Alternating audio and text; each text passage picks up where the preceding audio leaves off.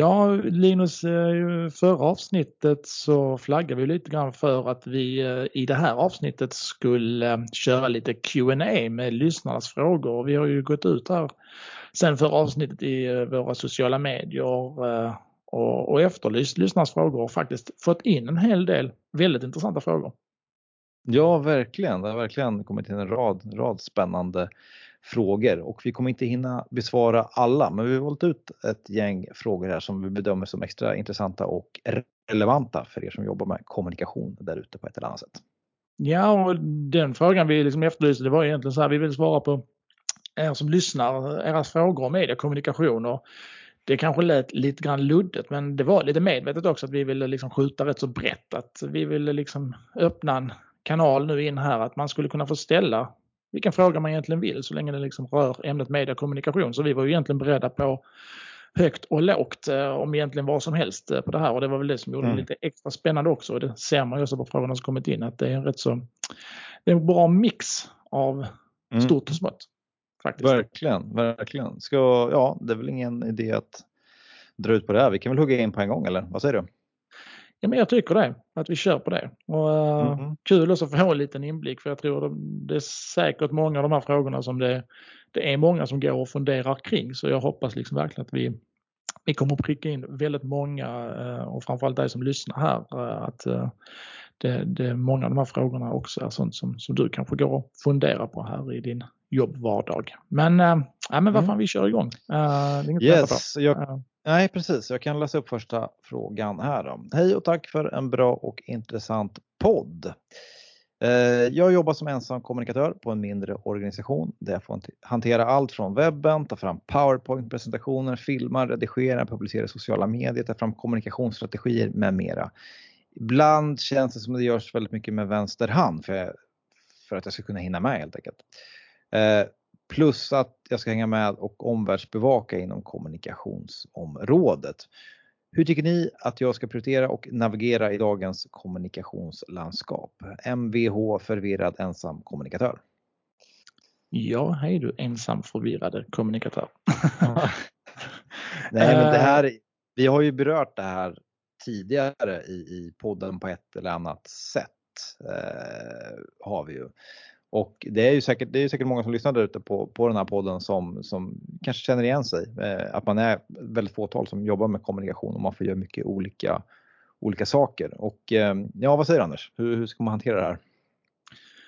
Ja, alltså det, det, här är en verklighet som jag tror väldigt många kan känna igen sig i. Det är ju inte alla som jobbar på arbetsplatser, alltså större företag och större organisationer där man har liksom stora kommunikationsavdelningar med eh, kommunikationschefer och där varje medarbetare har ett väldigt nischat och tydligt uppdrag där man har liksom delat upp specialister. Eh, här, ja, specialister kan man säga. Utan det är inte alla som, som eh, organisationer som, som har den, de resurserna att kunna göra det och då blir det oftast att det är kanske i vissa fall en ensam kommunikatör i en stor organisation. Alltså, alltså, mindre organisation är det ju men tittar vi på en kommunorganisation så en liten kommun är ju ändå 1000, kanske 2000 medarbetare. Mm. Det är ju fortfarande stort fast i kommunsammanhang mindre men det är fortfarande många man ska försöka liksom att uh, hjälpa och, och um, svara upp mot och så vidare. Men vad ska jag säga? Jag tror att uh, jag tror det är jätteviktigt här, alltså precis som så många andra yrkesgrupper, att man måste prioritera för att som kommunikatör så finns det liksom inte brist på sysslor att göra. Du kan ju liksom hålla dig sysselsatt 24-7 med saker och ting om du, du vill göra det. Frågan är bara här, vad är det verksamheten uh, behöver mest?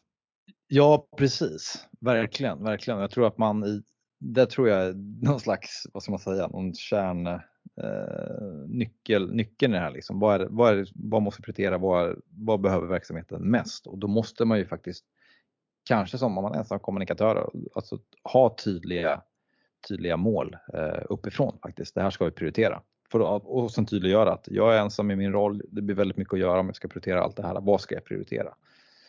Och jag, jag tror det här verkligen men, prioritera det som gör skillnad för verksamheten, som gör störst skillnad. Och här skulle jag vilja skjuta liksom det uppåt återigen. Alltså hur, hur ser ledningen och styrningen ut i, i företag och, mm. eller i offentliga organisationer och så vidare. Alltså, är, man säga, är, är en kommunikatör effektiv med det som verkligen verksamheten behöver eller är det kommunikatören själv som, som utför det som den tycker att man behöver? För att oftast upplever jag att kunskapen kanske, och oftast är man då ensam kommunikatör så har du kanske i regel inte en kommunikationschef över det utan det är någon annan typ av chef som kanske inte har kommunikation som inom sitt kompetensområde men den ska ändå vara din chef så att säga och ditt stöd. Sen kanske det sitter liksom vd och kommundirektörer och så vidare som kanske inte heller har jättebra liksom, eh, pel på det här med kommunikation. Det är inte alla som har det. Mm. Ehm, då blir det också väldigt svårt att veta vad ska vi ha vår kommunikatör till? Ja, men då lämnar man oftast kommunikatören fri att själv forma sin roll och eh, sköta sina sysslor utifrån vad man själv tycker. Eh, det är inte alltid det blir bra för att då kanske man tappar förankringen i vad verksamheten faktiskt behöver. Men om inte chefer och andra kan liksom styra eh, och veta vad man ska använda sin kommunikatör till så riskerar det just att bli det här kommunikatören som springer på allting men som kanske inte i slutändan har uppnått speciellt mycket som har gjort skillnad för verksamheten. Så det blir den här fällan som vi har pratat om, Jack of all trades, masters of none. Eh, och de här universalgenierna har vi ju oftast slagit hål på den myten att de finns ju inte. En kommunikatör förväntas oftast att vara ett universalgeni. Men det är ingen mm. kommunikatör som är det. Utan man är bra på olika saker. Uh, och, uh, så att jag tror det handlar mycket om att verksamheten måste för det första använda, veta vad är det vi ska ha vår, vad ska vår kommunikatör göra för oss och vad är det verksamheten behöver och sen får man ju då hitta kommunikatörer som passar in i den profilen. Men mm. eh, jag, min uppfattning är att det är alldeles för mycket frifräsande fortfarande och det har inte riktigt mognat än kring det här att det blir just det här att det kommer in en oftast då ensam kommunikatör eh, kan inte sällan vara väldigt driven och vilja liksom springa på allt och göra ett bra mm. jobb och så vidare. Men det blir att man bränner ut sig snarare och ja i slutändan så har man inte fått så mycket gjort eftersom att det blir liksom varken hackat eller malet när man ska, som då den här personen beskriver, man ska hantera webben, man ska göra powerpoint, man ska filma, redigera mm. strategier och sen ska man göra det och sen ska man omvärldsbevaka och sen ska man vara ett stöd till någon annan. Alltså det, det, ja, är, ju, det är ju ingen hållbar sätt att jobba. Nej, Nej klassiska ambitiösa kommer in som bränner ut sig. Det har man ju stött på under årens lopp helt enkelt. Eh, nej men tydlighet uppifrån helt enkelt med, med eh, vad, vad ska jag prioritera eller vad ska vi som en liten organisation prioritera helt enkelt framöver. Ja, för det, det värsta är ju liksom en kommunikatör som jobbar, som är väldigt driven och duktig och skicklig och som jobbar stenhårt med sånt som kanske faktiskt inte är prioriterat av verksamheten men att man inte liksom lyckas förmedla det. Och det tror jag också nu har det kommit ett lager till just det här med distansjobb. Alltså kommunikatörer är ju en av de yrkesgrupperna som har jobbat som mest distans här under pandemin och kommer ju även fortsätta jobba på distans här framöver. Um, när vi går, går tillbaka till liksom efter pandemiläget så kommer det fortfarande distansjobb vara en del av en kommunikatörs arbetssätt. Det vågar jag nästan påstå att så blir det. Det ställer mm. ytterligare krav där på ledningen och styrningen att kunna då hur ska man då kunna leda den här personen på distans och så vidare. Så att um, här, här mm. finns det en jätte, jättestort område som behöver eh, få en större mognad tror jag. För där, där mm. är det inte eh, riktigt moget än faktiskt. Mm. Däremot, eh, jag tänker så här, en, en, eh, vi ska hoppa vidare till nästa fråga här strax. Men en fördel med det här om du är nyexad och kommer ut och såvida inte du bränner ut det, så att det är att du blir bred, du lär dig hand, olika typer av hantverk på ett bra sätt. Du blir bred i din yrkesroll som kan vara en styrka också så att säga. Så det är ju ja, en fördel om man ska lyfta fram det i alla fall. Absolut så är det. Det är ju så bland annat du och jag en gång i tiden när vi gav oss in i mediebranschen så, så var ja, vi ju precis. mångt och mycket de ju som, som jobbade väldigt digitalt och som var tidiga med allting och som gjorde allting i stort sett. Det har vi ju tjänat oss väl också. Uh, så att absolut, ja, det är också positivt om man, om man klarar av att liksom hålla det där och att det inte liksom Eh, får några liksom större konsekvenser för verksamheten eller för en själv kanske ens arbetsbelastning. Så det är definitivt som du sa. Det är också en positiv egenskap. Så det är inte bara dåligt. Vi är sponsrade av StoryKit. StoryKit är ett smidigt och väldigt bra verktyg som vi verkligen kan rekommendera för dig som enkelt vill kunna göra snygga och proffsiga filmer själv. Och att använda film i sin kommunikation har faktiskt fullkomligt exploderat de senaste åren. Det vet ju inte minst du Linus, som till och med har blivit utsedd till årets kommunikatör i Sverige för dina filmproduktioner. Ja, det stämmer bra det. Och ja, men jag vet ju av egen erfarenhet att när man gör film så vill man att det ska både vara smidigt och väldigt enkelt. Så att både själv och dina kollegor på företaget eller i organisationen kan använda verktyget. Och här ligger ju Storkit verkligen i framkant måste jag säga. Mm, nu kan du som lyssnar på vår podd ta del av Storykits erbjudande Boka ett möte, få en video. Det handlar alltså om att du bokar ett kostnadsfritt möte med Storykit där de demonstrerar och visar verktyget. Under mötet gör Storykit även en video som du sen kan använda precis som du vill. Och förhoppningsvis kommer du även efter mötet att tycka att Storykit är någonting att satsa på för framtida produktioner. Mm. Så gå in på storykit.io podcast. Eh, länken finns i beskrivningen till det här avsnittet. Och här kan du läsa mer och boka ditt möte med dem redan idag. Så vi säger stort tack till Storykit. Ja, ska du läsa nästa fråga? kan jag göra. Uh, hallå där! Ni har pratat ganska mycket om Clubhouse i er podcast. Det känns som att intresset kring kanalen har svalnat rejält under de senaste månaderna. Men är det en kanal som man fortfarande ska ha koll på och kanske till och med planera in i sitt eget kommunikationsarbete framöver? Ja, vi har pratat om Clubhouse. Ja, det var mycket Clubhouse där ett tag. Vi var ute på Clubhouse också och körde en del eh, lunchsnack tillsammans ja. med Stefan och Sofia. Eh, och de kan ni ju inte lyssna på längre. Nej, det går inte. Nej, man kan lyssna nej, på precis, precis. Nej, nej, ja, vad ska jag säga om det här? Det, som sagt, jag håller med. Jag tycker att det är en kanal som verkligen, det känns extremt svalt nu om man ska vara, vara krass. Det är inte ofta man, nu har jag visst när jag stängt av notiser och sånt på, på Clubhouse, men det är inte ofta man ser saker som annonseras i andra sociala ytor om att vi ska ha samtal på Clubhouse. Det var ju väldigt mycket där om det var typ mars, april, maj någonstans. Det var väldigt mycket, allt skulle köra på Clubhouse liksom. Sen bara mm. pju, så, så kändes det som att det dog ut ganska snabbt.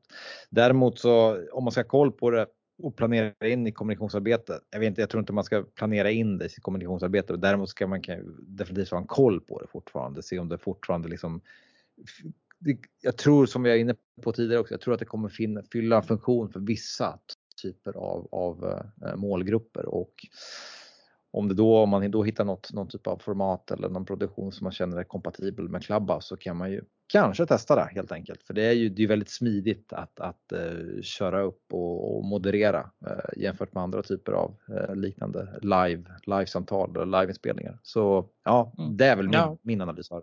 Ja, men vi landar ju det hela tiden och det sa vi ju redan när Clubhouse det var superhypat att det, det kommer liksom att lugna ner sig och det kommer att vara en utmärkt kanal för en väldigt nischad och smal, smala målgrupper. Och det är där jag ser också att det skulle kunna vara, framförallt tänker jag i det privata sektorn då, näringsliv och så vidare. Har man liksom affärsnätverk eller något annat, man vill ha någon trevlig ja. AV med folk som sitter på lite olika ställen i Sverige och så vidare. Eller, eller något annat. Ehm, eh, det kan ju vara både liksom eh, seriös information och kanske bara man kör lite häng helt förutsättningslöst. Men där tror jag ja. det finns absolut sådana här affärsnätverk och så vidare man skulle kunna eh, nyttja det till. Men eh, som sagt, smal nischad målgrupp och det ska verkligen finnas då en, en grupp som också är intresserad av att ansluta sig och, och snacka vidare. Och nu kan ju alla göra det för nu har de ju släppt Android också.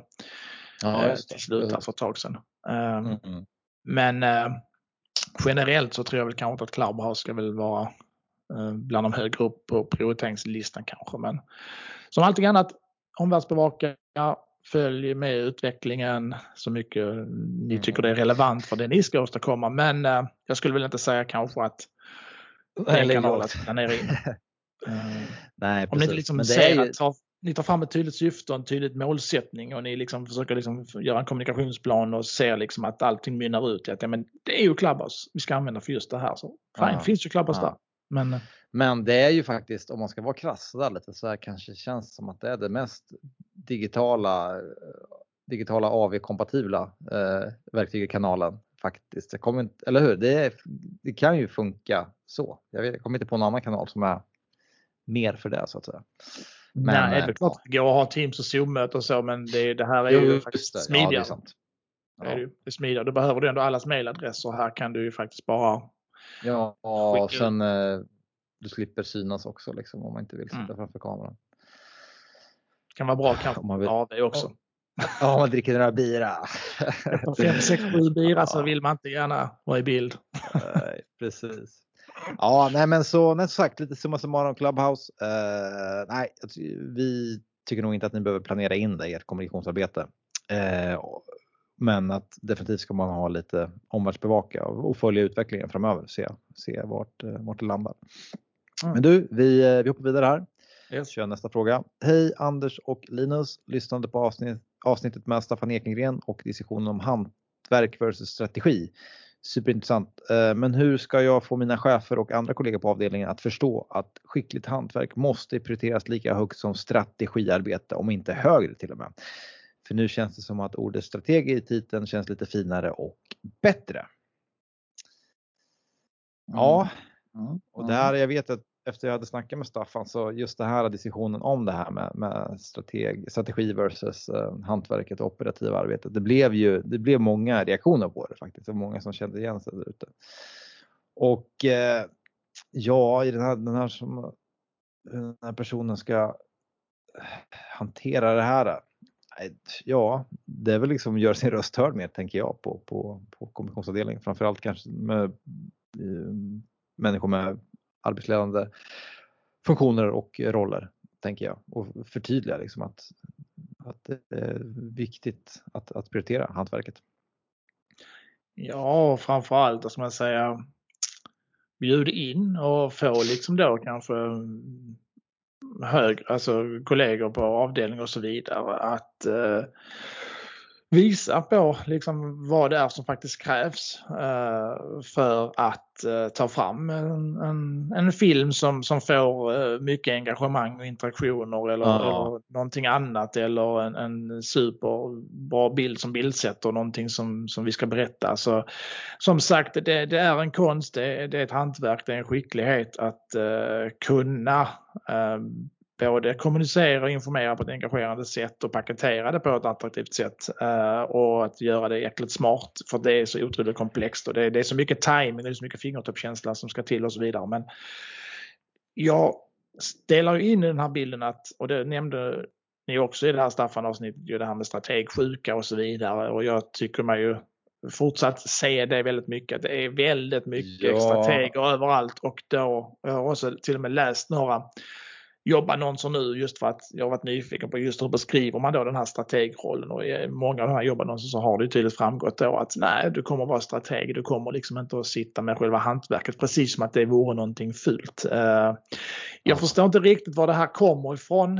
Uh, jag tycker det är väldigt, väldigt felaktigt i alla fall. Jag skulle vilja säga att det är utan hantverket så är ingen strateg och de två kan inte Nej, och jag tycker Staffan sa en väldigt bra grej i podden när vi spelade in där. Liksom. Om man sitter i den strategrollen så att säga eh, och du aldrig har jobbat i kanalerna själv eller aldrig jobbat med verktyget, då är det liksom, det blir ju väldigt skev, eh, skev uppfattning man får om, om, om eh, hur man ska jobba i de här kanalerna de facto och, och med verktygen.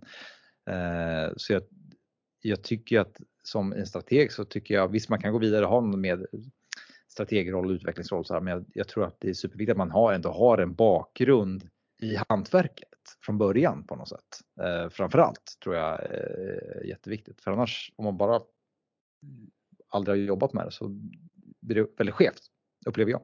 Ja, du vet ju inte hur kanalerna fungerar överhuvudtaget då och det, redan där så Nej. går du ju, går du ju bet. Och för att lära dig hur de olika kanalerna fungerar och kunna identifiera styrkor och svagheter och så vidare eh, så mm. måste du ha jobbat med dem och du måste ha gjort det aktivt under väldigt lång tid. Ju längre desto bättre.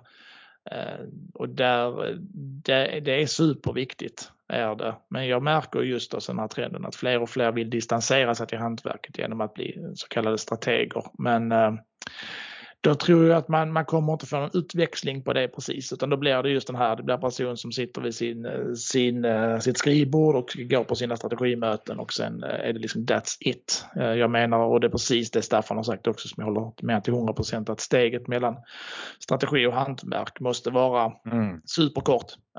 och det, det, det, är spot on, verkligen. Det, det går liksom inte utan det ska liksom från, från ax till limpa så ska det vara väldigt, väldigt kort och det ska kunna gå väldigt snabbt. Och därför menar jag på att du jag skulle säga att det är, ett självmål att tro att man ska kunna ha en renodlad strategroll och aldrig liksom beblanda sig med hantverket. Det, det, tror jag snart också att branschen kommer märka att det inte riktigt funkar att ha den. Ja.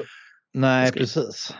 Precis. Sen, sen kan man vända på steken och säga visst de som är väldigt så eh, fokus på, på hantverket, om det handlar om grafisk formgivning, om det är filmproduktion eller foto eller vad det kan vara, copywriting. Eh, det, kan ju finnas, det kan ju finnas ett behov för dem också att lära sig mer om, om strategiarbete också i sin tur så att säga. Så det, det är ju en, det är en annan, annan sida av det också, tänker jag. Absolut, för att jag menar, de kan ju vara fantastiskt duktiga fotografer och filmar och kunna liksom ta Ja, men väldigt, ja. liksom, filmmässigt väldigt bra men förstår de inte det som sammanhanget, vad ska det användas till eller vad, vad är det vi liksom vill fånga här eh, för någonting? Vad, vad är bra innehåll och vad är inte lika bra innehåll? Så tappar de ju också det. Så det är därför jag menar att de här två måste liksom vara gifta tillsammans och sitta ihop. Man kan inte separera dem tillsammans för Nej. det kommer inte bli bra. Så att, eh, men eh, någon superformel här kring att få avdelningen att förstå har vi ju egentligen inte utan ja, kämpa på, eh, ge, liksom förstå att du inte är ensam om den här problematiken. Det tror jag väldigt många känner igen sig i. Eh, men återigen, eh, visa väldigt mycket. Alltså visst, mm. prata och berätta vad man gör men framförallt visa. Ja, precis, precis. Skap, skapa, skapa förståelse för hantverket hos dina kollegor. Förstå hur mycket det, liksom, det tar tid i anspråk att skapa någon typ av rörlig produktion till exempel, hur mycket tid som läggs ner på det. Eh, och ja, men hur, hur, man tänker i sin, i sin produktion. Eh, tror jag. Skapa förståelse för hantverket tror jag är supercentralt. Börja där liksom, och sen tar man diskussionen vidare på, på olika sätt. Ja, bjud in någon kollega att hänga med när du, när du producerar någonting av, av de här liksom sakerna som ligger inom ditt hantverk och så vidare. Eller, ja, för, försök liksom att, att bjuda in och, och lite internutbildning också till exempel. Det är mm. också ett bra knep kan jag tänka mig. Det vet jag både du och jag har ju kört internt på arbetsplatser och kört liksom internutbildningar i det här med att till exempel göra rörligt med mobilen och så vidare. Det är ju superbra mm. tillfällen att verkligen sprida kunskapen och förståelse kring hur, hur eh, det här hantverket går till och eh, mm. hur svårt det faktiskt kan vara och att det faktiskt handlar om att liksom, learn by doing. Det är ju också ett tillfälligt exempel. Så att, men är, du, är du till exempel, nu tar vi återigen, nu pratar vi mycket rörligt till exempel. Eh, gör vi ju, det här kan ju handla om precis vad som helst annat som inom hantverk kommunikation. Men säg då att du är, du är en väldigt duktig person på att skapa rörlig kommunikation till exempel. Ja men sätt upp lite internutbildningar då kring det här med att skapa rörligt med, med liksom motiveringen att få fler i organisationen att bidra eh, och kunna göra liksom sina egna små filmer på sina avdelningar till exempel. Och där får man ju också chansen till att skapa en förståelse internt eh, mm. kring det. Det kan ju vara ett bra sätt till exempel. Eh, ta initiativ till lite internutbildningar kring det här för att få, få folk att förstå. Mm. Bra tips, bra tips. Mm. Du, vi hoppar vidare. Ska du läsa nästa här? Japp, kan jag. Vi är så demokratiska och kör varannan fråga. Ja, eh, hej på er! Först och främst, himla bra att ni poddar på temat kommunikation. Ni gör mig snäppet vassare i min arbetsvardag. Tack så mycket. Tack så mycket själv du. Härligt att höra. Jag undrar över goda exempel och strategier för varumärkesresor i offentlig sektor. Jag eftersöker konkreta exempel på lyckade case, litteratur eller annan kompetenshöjning, fungerande strategier, fallgrupper att undvika och så vidare. Ni kanske har någon egen erfarenhet eller har pratat på temat förut. Varumärkesresa är ju ett brett begrepp men för mig syftar den till att få allt att hänga ihop. Kultur, kommunikation, hur vi uppfattas och vad vi gör. Ja, inte en helt lätt fråga skulle jag vilja säga. Nej, uh, lite småkomplex fråga. Det är mycket frågor i, i, en, i frågan så att säga. Mm. Uh, och ja, var ska vi börja här någonstans? Uh, varumärkesresa är väl Eh, just det här med, finns det till exempel några, några fallgrupper eller något annat att tänka på? Eh, ja. Jag tror att den interna förankringen är där man måste börja. Alltså, mm. vilka är vi? Vad är det vi vill, vad vill vi mm. berätta och till vem? Och hur? Och, och det vi berättar måste ju, vad ska man säga, vara vad som är sant. Vi, vi kan, vi ska, det vi lovar ska vi kunna hålla till exempel. Så att jag tror väldigt mycket på att börja med en intern förankring kring det här. Det gäller bara men då, Absolut, det håller jag verkligen med om. Det är supercentralt. Där måste man ju börja helt enkelt innan man börjar liksom köra sin, det externa så att säga. Att sätta det internt. Så här ska vi jobba, så här ska vi förhålla oss till olika typer av, av, av frågor. Eh, så det är väl jätteklokt att, att börja där. Sen tänker jag sen när man väl kör igång eh, med sin varumärkesresa så att säga. Och det är ju inget som man kanske ha klart på två veckor. Jag tror att det är superviktigt att man har något agilt förhållningssätt. Agilt, det är ju populärt att prata om, men att man ändå är beredd på att, att uh, testa och tweaka och förfina och eh, ta bort och revidera uh, olika typer av kommunikationsinsatser på, på, på sin varumärkesresa helt enkelt för att identifiera vad som fungerar bra och vad som fungerar mindre bra. Det tror jag är supercentralt så man inte fastnar i det här Eh, strategi, eh, strategidokument. Det är lätt att man sitter och bara typ skriver strategidokument tills liksom man blir knäpp i huvudet, eh, fingrarna blöder. Men jag tror det är viktigt att man går ut och de facto testar olika, olika typer av kommunikationsinsatser. Ja precis, för de här liksom strategierna och grejerna som man skriver ner, det, det är liksom bara bokstäver på ett papper men de måste ju liksom utföras i praktiken på något sätt. Och, och, det ska ju märkas också då om du, du jobbar på ett företag eller organisation och ni liksom, man har, har bestämt sig för någon typ av väg så ska det ju liksom verkligen förankras så att alla liksom, alltså just det här återigen, har kunskapen och förståelsen också. Mm. Eh, och samtidigt också då kan bli till exempel goda ambassadörer för varumärket och så vidare. Och det blir man ju om man liksom känner att, att det vi gör är äkta och genuint och, och eh, vi, vi kan liksom verkligen det, det vi kommunicerar och informerar om och den, den liksom, det, det vi går ut med erbjudandet kan vi verkligen eh, fullfölja och hålla. Eh, vi, den servicen vi utlovar kan vi till exempel fullfölja och här är det ju väldigt viktigt att framförallt titta på produkten i första hand. Alltså vad det är då. Det kan ju skilja sig otroligt mycket för vad man är för typ av företag eller organisation. Men återigen, se till, och det har jag tjatat om tidigare också, att kommunikation är liksom bara det sista liksom gräddet på moset som du stänker på. Eh, men du måste ha allting annat på plats innan. Du måste ju liksom, först måste du se till att du, du har världens bästa produkt till ett pris som eh, är attraktivt.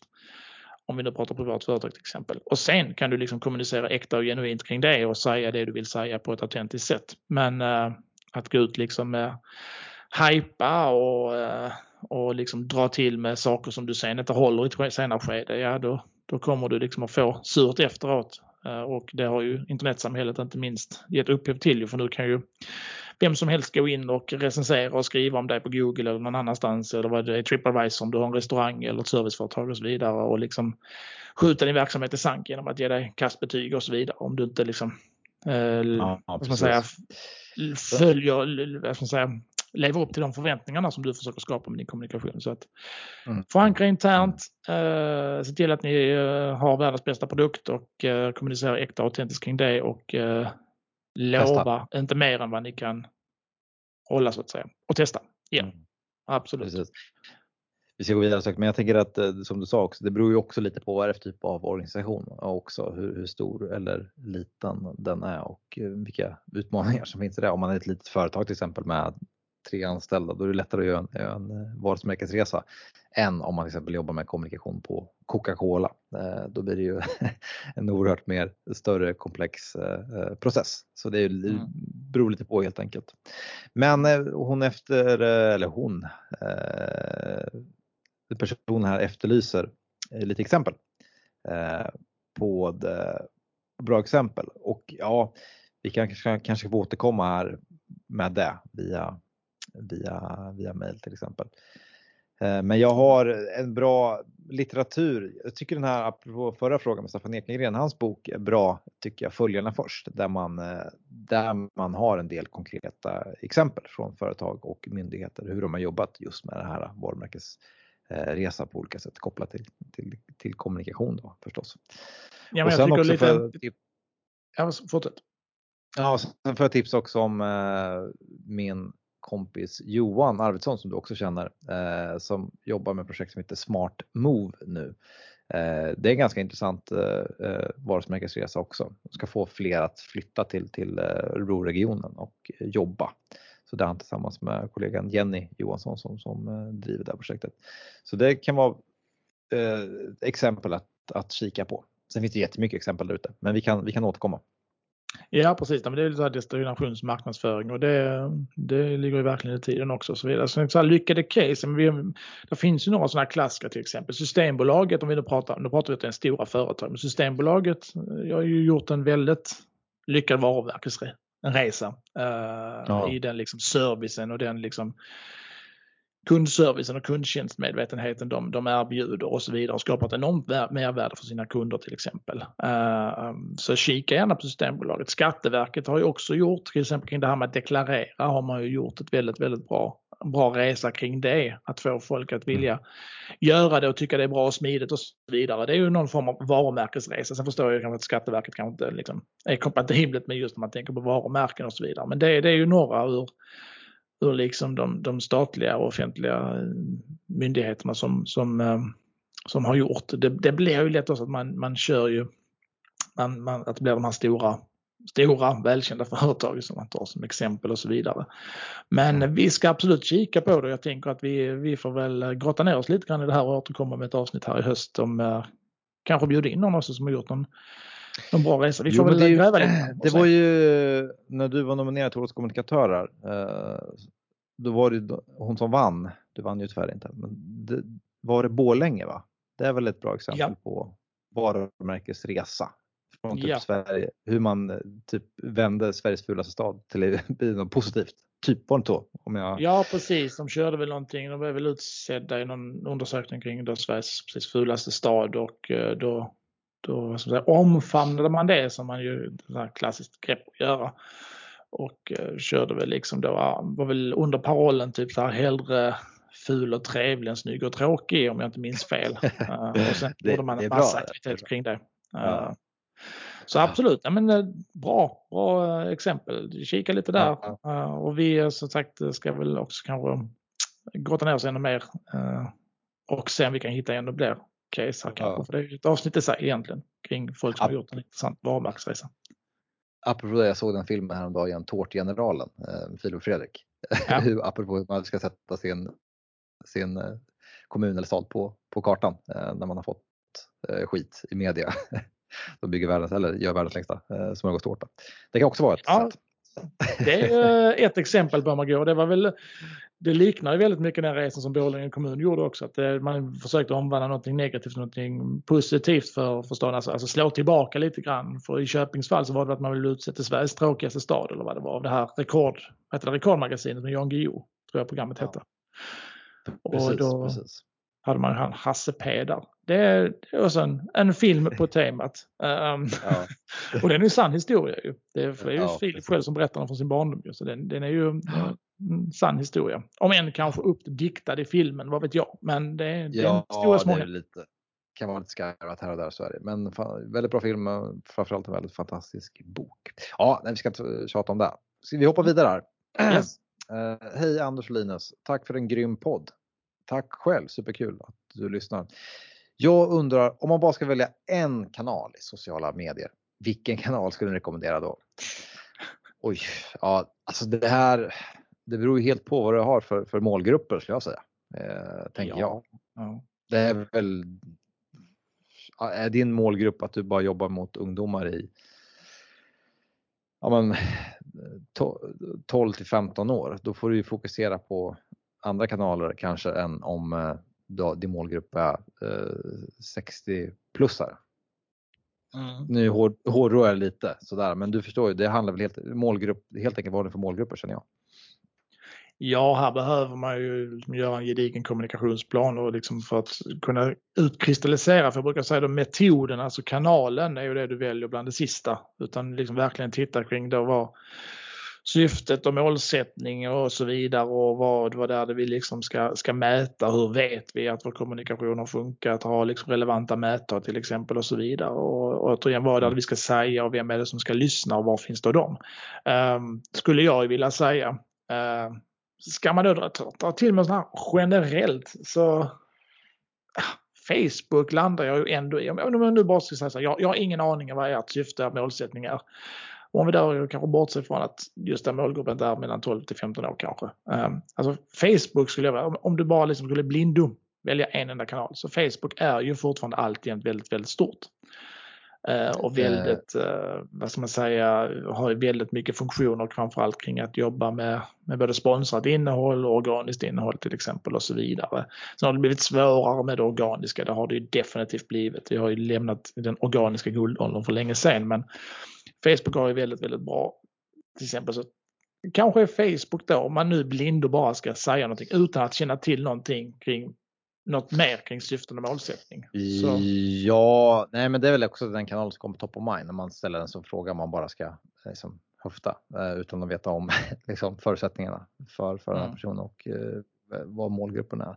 För Facebook är ju ändå liksom, det är som ett internet i sig, en infrastruktur i sig och du kan ju som du är inne på via Ads Manager kan ju verkligen pinpointa dina, dina målgrupper på, på olika sätt om du går in och boostar eh, innehåll. Men du kan också nå organiskt eh, om du träffar rätt så. Och sen är det ju, de, det är väl den populäraste sociala mediekanalen fortfarande, flest som använder det. Så du kan ju nå, nå flest där också känns det spontant. Och den är ju också synkad med, med Instagram eh, eftersom Facebook äger Instagram. Liksom. Men då är vi inne på en till kanal. Men eh, det går ju att skjuta ut till båda kanalerna via, ett, ett, eh, via Ads Manager om man vill det. Men top of mind absolut Facebook. Men eh, ja, sen eh, ja, jag vet inte riktigt. Det, som sagt, återigen, fall tillbaka där. Vad, vilka är målgrupper? Vad är syftet? Mer, mer kommunikation eh, och så. Vad är målet? Så mm. Ja, just det här välja en kanal i just sociala medier. Här, det är spelat med sociala medier, men jag skulle säga till exempel att en hemsida, en bra hemsida som, som träffar eh, som, som träffar på det du erbjuder och vad folk söker är ju, är ju kanske ännu viktigare egentligen. Nu är inte det sociala ja, medier kanske en hemsida men nej, nej. det är ju väldigt viktigt att ha men återigen, pratar vi bara sociala medier så ja, det går inte att komma från fortfarande att Facebook som du säger, det, det är internet i sig och det, det, finns så, det är så mångfacetterat Facebook, det finns ja. så otroligt mycket. Nej men eh, som, som du sa, egentligen grund och botten, nu är ingen kanske inte social kanal, men en bra hemsida som är, som är ja, väldigt SEO-kompatibel, som är sökordsoptimerade eh, sidor är ju, är ju det bästa egentligen. Eh, börja där liksom och sen kan man bygga på den eh, med olika eh, widgets till att hänvisa till den sociala kanaler sen. Men en mm. riktigt bra hemsida är ju, är ju faktiskt eh, A och O, tänker jag. Precis, precis. Ja, men vi hoppar raskt vidare till nästa fråga då. Mm. Eh, vet ni vad som gäller för att fota och filma med drönare? Har hört någon som sagt att man måste söka tillstånd och så är det ju faktiskt väl. Man måste söka tillstånd, här spridningstillstånd hos Lantmäteriet för att få filma och fota ja, med. I alla fall, i alla fall om man är myndighet eller offentlig sektor. Jag vet inte riktigt hur det är för privata aktörer. Har du koll på det? Eh, de kanske också måste göra det eh, via Lantmäteriet. Det kanske kan, kan vara så. Jag vet att det är så i alla fall för, för alltså, inte myndigheter men även eh, företag, privat företag. Jag tror faktiskt det gäller alla om jag ska vara ärlig. Ja. Alltså det är inte det här att du fotar och filmar får du lov att göra. Eller då måste du ha det här väl drönarkortet som var nu som är hyfsat nytt att du måste ta. Ja precis, jag kan flika in där. Eh, sen sista januari som jag förstått det så måste man ha drönarkörkort. Det tar man via Transportstyrelsen genom att besvara en del frågor. Jag har inte själv inte tagit den faktiskt, jag, men nu har jag inte flugit drönare eh, under det här halvåret. Eh, mm. Men jag ska göra det. Vi är en, mm. ett gäng på jobbet som ska sätta oss och göra det tillsammans. Eller tillsammans, men att vi ska göra det eh, så vi alla har det som, som ska flyga lite drönare. Så mm. det det är det första steget. Ta drönar, kör kort helt enkelt. Ja, och sen får du väl egentligen fota och filma då hur mycket du vill. Men ska du sprida det, alltså ämnar du sprida det här materialet ja. vidare så måste du söka ett spridningstillstånd för det här materialet hos Lantmäteriet. Och eh, ja. ett sidospår här som jag tycker är väldigt, väldigt intressant. För jag läste en, eh, en krönika här från, eh, i Sydsvenskan från deras chefredaktör Jonas eh, Kanje. Mm. och han påpekar ju faktiskt något som är uppenbart skevt. För han menar ju på till exempel att du kan ju egentligen, alltså säg att du tar en, en bild med en drönare eh, en, över liksom en, en vy över ett fält eller vad det nu kan vara. Men så ger du dig upp med kanske en, ett privat ett, ett flygplan eller en, en helikopter eller vad det är och tar exakt samma bild från exakt samma plats och vy med en mobiltelefon eller med en vanlig liksom, traditionell fotografkamera så behöver du inte mm. söka något spridningstillstånd. Den tycker jag är, det är väldigt intressant. Ja, det, väldigt det, skevt ja, det. är det. Och det tror jag är kanske någon barnsjukdom i det här för det behöver ju definitivt ses över tycker jag. För att uh, det tycker jag själv är väldigt, väldigt märkligt faktiskt. Uh, måste jag säga. Ja, och jag kan förstå också att, uh, att medier reagerar på detta för att det här innebär ju rent krast att de för att media, medier använder ju allt mer och mer drönare till exempel i, när de ska göra något reportage eller ska filma en nyhetshändelse och så vidare. Och det innebär det per definition att medierna måste söka tillstånd av staten för att kunna publicera det här materialet. Och det rimmar ju väldigt, väldigt illa med hur liksom, oberoende journalistik ska, ska mm. Eh, distribueras. Men det där exempel som det här visat det låter ju superskevt att det är så. Snacka om, eh, ja vad ska man säga, ja, känns väldigt konstigt helt enkelt att, eh, att det är så. Om man nu liksom kan köra samma vy fast man kör från ett flygplan och det inte behövs mm. ansöka om spridningstillstånd. Men jag kan ja, tänka mig att det finns, finns, finns många sådana luckor i olika typer av lagstiftningar kopplat till kommunikationsområdet. Ja, den är rätt så ny den här eh, texten så att eh, mm. du som lyssnar har inte läst den redan så googla. Den heter Staten vill censurera en av bilderna i den här artikeln. Heter eh, krönikan som han har skrivit. Eh, läsvärd eh, och den sätter fingret på någonting som, som eh, är väldigt skevt. Mm. Och som jag hoppas att Lantmäteriet och de andra tar till sig och eh, försöker att, för det, när man läser den artikeln så, så ja, det, det, är, det är precis som Jonas skriver, det är precis så dumt som det låter. Mm. uh, så att det är en intressant grej att påpeka. Men som läget är nu, ja, det måste du ha. Du måste ha mm. tillstånd för att sprida. Så att det var smart. Yes. Ja, hoppa vidare här. Eh, vi håller på att se över informationen på vår hemsida och vår sidstruktur. Vilka är era bästa tips kring detta och finns det något man bör undvika? Ja, jag får ju nästan bolla över direkt till dig Anders. Du har jobbat mer med det här än vad jag har gjort under de senaste åren. Mm. Jag skulle säga några, några, snabba och enkla tips eh, kring det här så att eh, tänk på att 9 av 10 googlar och man använder sin mobil när man googlar så innebär det alltså att se till att ha en sida som, som funkar i alla typer av skärmupplösningar. Alltså det måste vara schysst i mobilen också. Uh, skulle säga undvik alldeles för mycket sidstruktur, för, för långa sidstrukturer, alltså långt ner i olika nivåer. Uh, det här med att gå via strukturer uh, gör vi allt mindre, nästan inte alls det är ytterst få människor som går via en sidstruktur eh, utan det handlar snarare om att eh, dina sidor ska träffa på Google, alltså eh, vara så pass bra paketerade och så relevanta så att när folk söker på, på det innehållet så ska de ju hitta till din sida då. Så de mm. behöver vara sökordsoptimerade och så vidare. Så eh, undvik långa och krångliga sidstrukturer, paketera så mycket du bara kan på en och samma sida. Det finns ju väldigt mycket bra moduler då till exempel för att kunna komprimera och det finns ju de här, jag brukar kalla för drop down eh, men flikarna du vet, man kan till exempel mm. sätta en rubrik eller en fråga. Klickar du på plustecknet så fälls det ut och där får du all information om just det här. Det innebär att du kan vara väldigt informativ eh, i de här flikarna men du vet också att det stör ingen som inte faktiskt aktivt vill veta som klickar på plustecknet. Eh, väldigt bra modul till exempel för att jobba med just att paketera det på en och samma sida. Och eh, väldigt målgrupps, återigen, se varje sida på hemsidan som en startsida. Tänk på att det är nästan ingen som går via en startsida längre. Eh, utan man googlar återigen och kommer då rätt in på en sida, då ska den sidan kunna liksom stå för sig själv.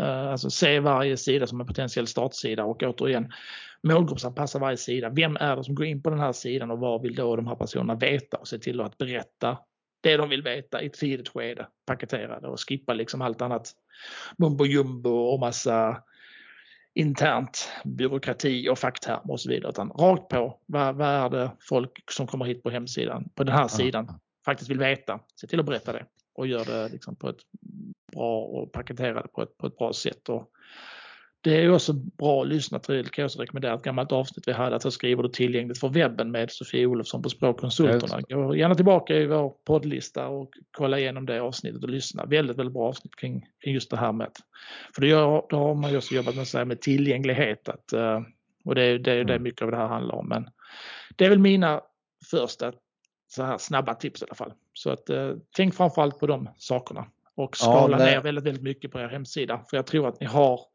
nu har vi ingen aning om vilken typ av hemsida eller så ni har men gissningsvis så, så har man mer information när man inleder sånt här arbete än vad man faktiskt behöver skala ner väldigt mycket. Mm.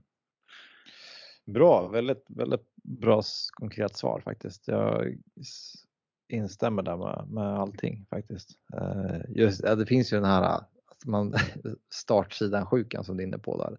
Att man är väldigt viktigt att få någonting på, på startsidan. Men som du säger att det är ju man ska, det är bättre att se alla sidor som någon typ av startsida eh, mer eller mindre faktiskt. Eh, och sen, jag vet inte, det internpolitiska kan vara bra kanske att ha någonting på en startsida men folks beteende är ju inte så. Man googlar och sen hamnar man där och sen att man tänker mobilt också som, det, som du är inne på.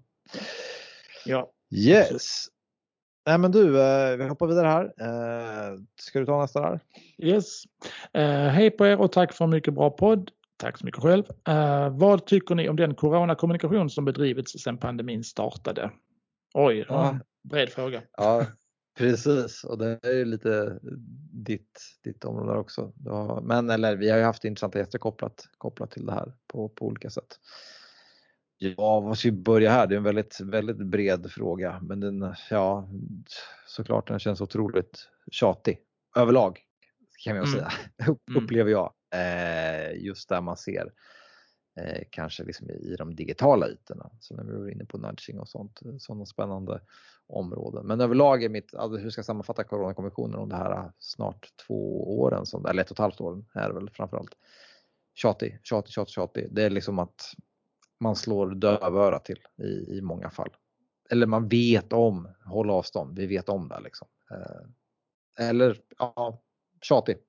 Ja, alltså infodemi skulle jag vilja säga och det har du också pekat på i väldigt många rapporter. Och det pratar vi också tidigt om i den här podden att när alla pratar om samma sak så, så det tar liksom inte speciellt lång tid så orkar vi inte längre utan vi slår dövörat till och är inte mottagliga längre. Och det är liksom det, det, det sämsta som finns här. Utan här skulle man mycket tydligare återigen det, det är liksom eh, att det kommer liksom verkligen uppifrån. Alltså det, det är liksom en plats för information. Det är liksom eh, de som är ansvariga för det här som pratar och sen så lyssnar man på dem och inte försöker liksom ta eh, Folkhälsomyndighetens material och något sånt och göra den till sin egen. För det är lätt att bli den här viskleken att folk, då kanske man ändrar något i något ord och någon formulering och så får det helt, kanske helt plötsligt en annan innebörd för någon och så vidare. Och det har ju varit ett problem under pandemin också just det här kring att vad, vad är det som faktiskt gäller? Det har varit väldigt, väldigt mycket information från väldigt många håll och återigen det har varit en infodemi. Sen skulle jag vilja säga också att eh, vi har ju påpekat detta också tidigare kring alla de här kampanjerna. Det är mycket av det också som man har sett en väldigt tröttnad kring. Alltså det, för mig har det blivit precis som att man har trott att den, man, man har hanterat den här pandemin som att man skulle sälja hamburgare ungefär. Och så har man gjort en massa roliga, flashiga och kul kampanjer kring detta när det snarare handlar om ren och skär beteendeförändring, alltså nudging som vi också har pratat om i den här podden. Att få ja. folk att göra, att det ska vara lätt att göra rätt och svårt eller omöjligt att göra fel. Den mm. grejen har ju ytterst få anammat. Så att eh, mitt mm. generella betyg kring kommunikation är att den har det har varit alldeles för mycket, alldeles för spretigt, alldeles för irrelevant och det har varit alldeles för mycket kampanjande och man har faktiskt inte fokuserat på åtgärder som faktiskt gör, ger effekt på just de här mänskliga beteenden som ju vi har tjatat hål i huvudet kring. Det här med att hålla avstånd, tvätta händer och så vidare. Att eh, det har inte gjorts tillräckligt mycket insats kring detta i just de här fysiska rummen. Därför man också återigen kan rekommendera vårt avsnitt med Niklas Laninge här som vi, som vi gjorde väl i början mm. på året.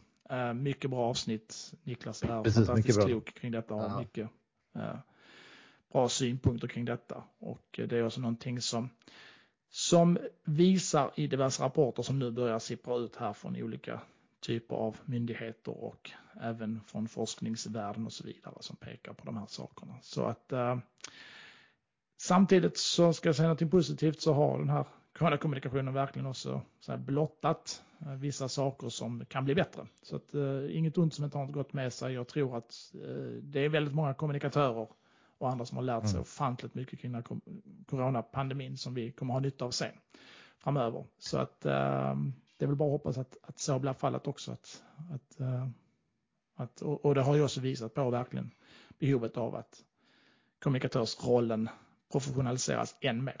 Eftersom att det är så pass viktigt. Det har ju verkligen pandemin satt fokus på. Men återigen, det är inte, det är inte en hamburgare vi ska sälja. Nej, precis. Bra, bra summering där, inte en ska jag säga. Ja, yes. Uh, och som sagt, där, vi kommer ju anledning att återkomma till det här på, på olika sätt. Det är ett samtal du och jag bara, men också ta in intressanta gäster till, till det här. För det finns ju, det kommer ju hända mycket, även så, om, om det återgår till något helt, helt normalt tillstånd så kommer det göras mycket forskning kring just kommunikationsbiten och, och eh, corona. Och sen massor med annan forskning också kring corona förstås. Men eh, vi har anledning att återkomma till det här ämnet eh, mycket framöver. Ja men det är som den här kampanjen till exempel, det var den här kavla upp-kampanjen som ju blev väldigt uppmärksammad till exempel, eller som, som fick mycket kritik med, med rätta också, just för att den skjuter så fel. Alltså, äh, återigen, då har man inte tittat till liksom vad, vad, vad, vad syftet är och vad, vad är problemet som den här kommunikationen ska lösa. För att informationsbenägenheten mm. i Sverige har alltid varit hög. Det har liksom inte varit någon snack om att majoriteten av, av svenskarna har velat vaccinera sig och har vaccinerat sig också. Mm. Eh, så att den kampanjen är liksom, den, den, den, fyller ingen funktion överhuvudtaget eftersom att det inte har varit problem i Sverige att få folk att vilja vaccinera sig. Däremot har man haft vissa typer av nischade målgrupper, eh, till exempel då utlandsfödda och inom då kanske vissa som kommer från vissa länder och så vidare. Jag tror det var i någon rapport som pekade på till exempel att bland somalier som hade flyttat in till Sverige så var inte eh, liksom, vaccinationsviljan lika hög. Den var mycket, mycket lägre till exempel ja då borde man ha satt in mm. åtgärderna och krafterna där på att liksom jobba proaktivt eh, med hur, hur kan vi liksom få dem till att vilja vaccinera sig och så vidare. Eh, eller från folk som kommer från andra länder och andra kulturer och där det kanske inte heller tilltron till, till stat och myndigheter är lika hög som vi har i Sverige. Det ska vi inte glömma bort heller. Uh, där skulle man i så fall satt in, där hade det behövt en insats, det hade varit relevant. Men att köra mm. en liksom flashig kampanj med kavla upp och en massa kändisar, nej, det, det, jag förstår inte syftet med, med den kampanjen faktiskt. För det, det, har aldrig varit något problem. Vi, vi svenskar har generellt varit, vaccinationsviljan varit väldigt hög. Um, men nu har man ju utmaningar här att få de yngre att vaccinera sig och det är en, det är en annan femma. Du, vi ska beta av sista frågan här eh, och det är en liten lättsam fråga. Nej, det är det inte. Hur tycker ni att man ska tänka kring Schrems 2-domen? Oj, oj. Spontant är mitt svar på den. Sitt stilla i båten just här och nu. Det är, det är en otroligt stor och enorm komplex eh, process kring, kring det här Schrems 2-domen. Och vi, ja, vi inväntar väl fortfarande tydliga direktiv, inte lagstiftning. Jag tänker direktiv då från, från eh, SKR eh, och jag tänker Datainspektionen och så vidare som inte finns på, på, på plats än så att säga. Så det, jag vet inte, sitt lugnt i båten. Eller vad säger du Anders? Ja, och precis som du säger så att det här, det här är en eh, ofantligt stor komplex fråga. Den här handlar ju någonstans om i grund och botten hur hela det här liksom gigantiska eh, astronomiska internetet är liksom uppbyggt och konstruerat och eh, det kommer ifrån USA från början och ja. Eh, har sin, det är liksom moder och fader där och hur man än gör så är ju internetet alltid ihopkopplat med USA.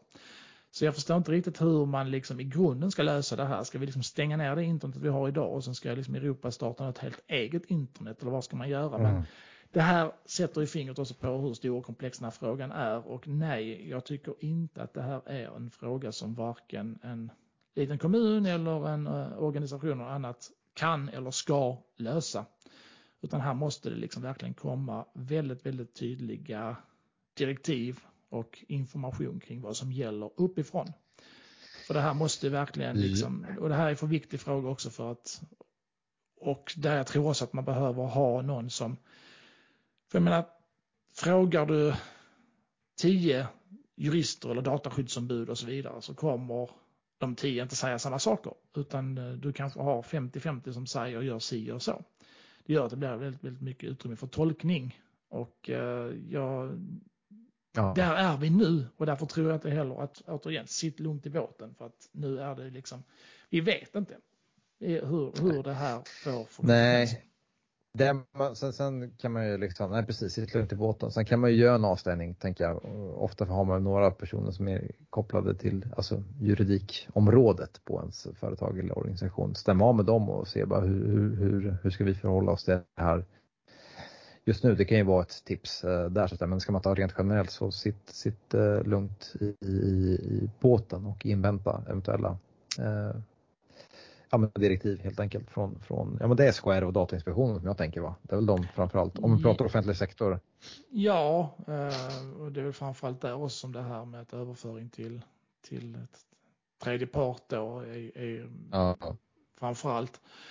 Eh, där kan jag också tycka och hoppas att de tar tag i mer i taktpinnen också och, och framförallt eh, är lite proaktiva kring det här. För jag tror det är väldigt många, den här frågan är väldigt, väldigt relevant. Det är väldigt många som går runt och funderar kring vad ska vi göra?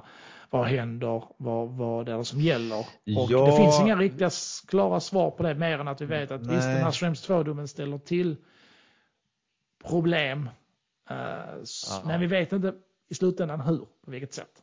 Om det faktiskt kommer Nej, att bli precis. så. Eller, det, och det här det här känns, det känns speciellt när man ser kommunikation i offentlig sektor att det här blir en, eh, en sån här grej som trissas upp liksom. Dels inom organisationen men också man ser hur andra organisationer gör, resonerar, man ser olika forum i sociala medier eller andra typer av forum. Man trissas upp, man blir nervös och man blir stressad och liksom, man, man blåser upp det otroligt mycket. Och jag, om du kommer ihåg hur det var inför GDPR för ett gäng år sedan här det var nästan ännu mer än vad det var inför Schrems, uh, inför det här Schrems 2 som har kommit. Då. Men att uh, det gick ju ganska bra sen tänker jag ändå med GDPR. Vi lyckades hantera det ganska bra. Uh, så att ja, stressa inte upp er heller. Nej, ser, men vi ser ju vi ser, vi ser ju exempel folk som skriver olika sociala medier. Eh, hur, man liksom blåser på eh, på olika sätt. Sen ska man ha absolut, jag tycker man kan ha som organisation eh, eller företag att man, man, man, kan ha en, ha en eh, beredskap och ha omdöme också eh, här och nu så att säga. Att man visar på att det finns, finns en beredskap. Så här kan vi hantera det i så fall eh, om det dyker upp eh, olika direktiv och att man har en sån planering och olika scenarion och så. Men man ska nog inte blåsa på, på för mycket innan vi vet. För det är så en oerhört stor och komplex fråga som inte knappt är greppbar. Liksom. Det som du säger, det är ju, jag menar, ja, det går ju inte att, ska vi ha ett europeiskt internet? Förstår du? Det går ju som inte, det, det går, det funkar ju inte. Det måste, de måste hitta lösningar. Eh, eh, men det ligger ju så långt bort från oss och ovanför våra huvuden. Så det är ju, mm. Eh, ja, Ja, det är, det är en alldeles för stor fråga för att eh, man ensam ska kunna, kunna sitta med den själv och lösa den. Utan återigen, precis som allt annat med omvärldsbevakning, följ med, häng med, hålla uppdaterad om läget. Eh, såklart ha diskussioner internt eh, och, och man får ha en form av beredskap och framför allt så, så vänder jag liksom återigen uppåt och, och, och ställ de här frågorna och försöka liksom få, få tydliga svar kring, kring de här sakerna. För att det här är ju liksom frågor som, som måste liksom hanteras och komma från liksom högst uppifrån. Um, som det blev till exempel med, med GDPR eller med det här med EUs webbdirektiv och så vidare. Där kommer det liksom ja. återigen högt upp. Så men, men innan dess tycker jag inte man ska göra det för risken är att ni, ni, ni springer på på massa saker som ni sen måste liksom, det blir, kan riskera att bli arbete i onödan. Uh, så att det, det, ska vi liksom inte göra innan man vet, har liksom all Nej, precis. För det, det kan ju slå tillbaka, man bygger upp andra typer av strukturer. Sen blir det jobbigt att återgå till något som var tidigare. Förstår du? Det ja. finns ju, ja. finns ju en risk, risk med det också. Absolut. Men Schrems 2 också kommer vi säkert återkomma till på, på, på olika sätt. Framförallt ha, hålla lite spaningar kring det, se om det utvecklas. Mm. Men, eh, Absolut. Jaha, nej men du Anders, superkul. Vi ska avrunda här. Vi har suttit och kört på en timme nästan och vi har fått in ett gäng till frågor men vi, vi nöjer oss här så länge så kanske vi kan köra till qa avsnitt här framöver. Men återigen superkul med så stort intresse och alla eh, intressanta frågor vi har fått. Och, eh, men fortsätt gärna att, att eh, kontakta oss eh, med, med som sagt andra typer av frågor eller andra frågor kopplat till kommunikation eller eh, också tips om intressanta gäster eller avsnitt eller om du själv vill vara, vara gäst på, på ett eller annat sätt. Och hur kontaktar man oss då Anders? Ja, antingen kan man följa oss på Facebook, kommunikation med Svensson och Mattisson och eh, ja, skriva till oss där om man vill eller få våra avsnitt i sin flöde och sen kan man såklart också mejla oss svenssonmattisson.hotmail.com och det är säkert många som har gjort, mejlat frågor här och eh, superkul. Så stort tack för alla jätte, jättebra frågor. Och hoppas att ni är nöjda med våra svar eller något sånär i alla fall. Ja, lite klokare.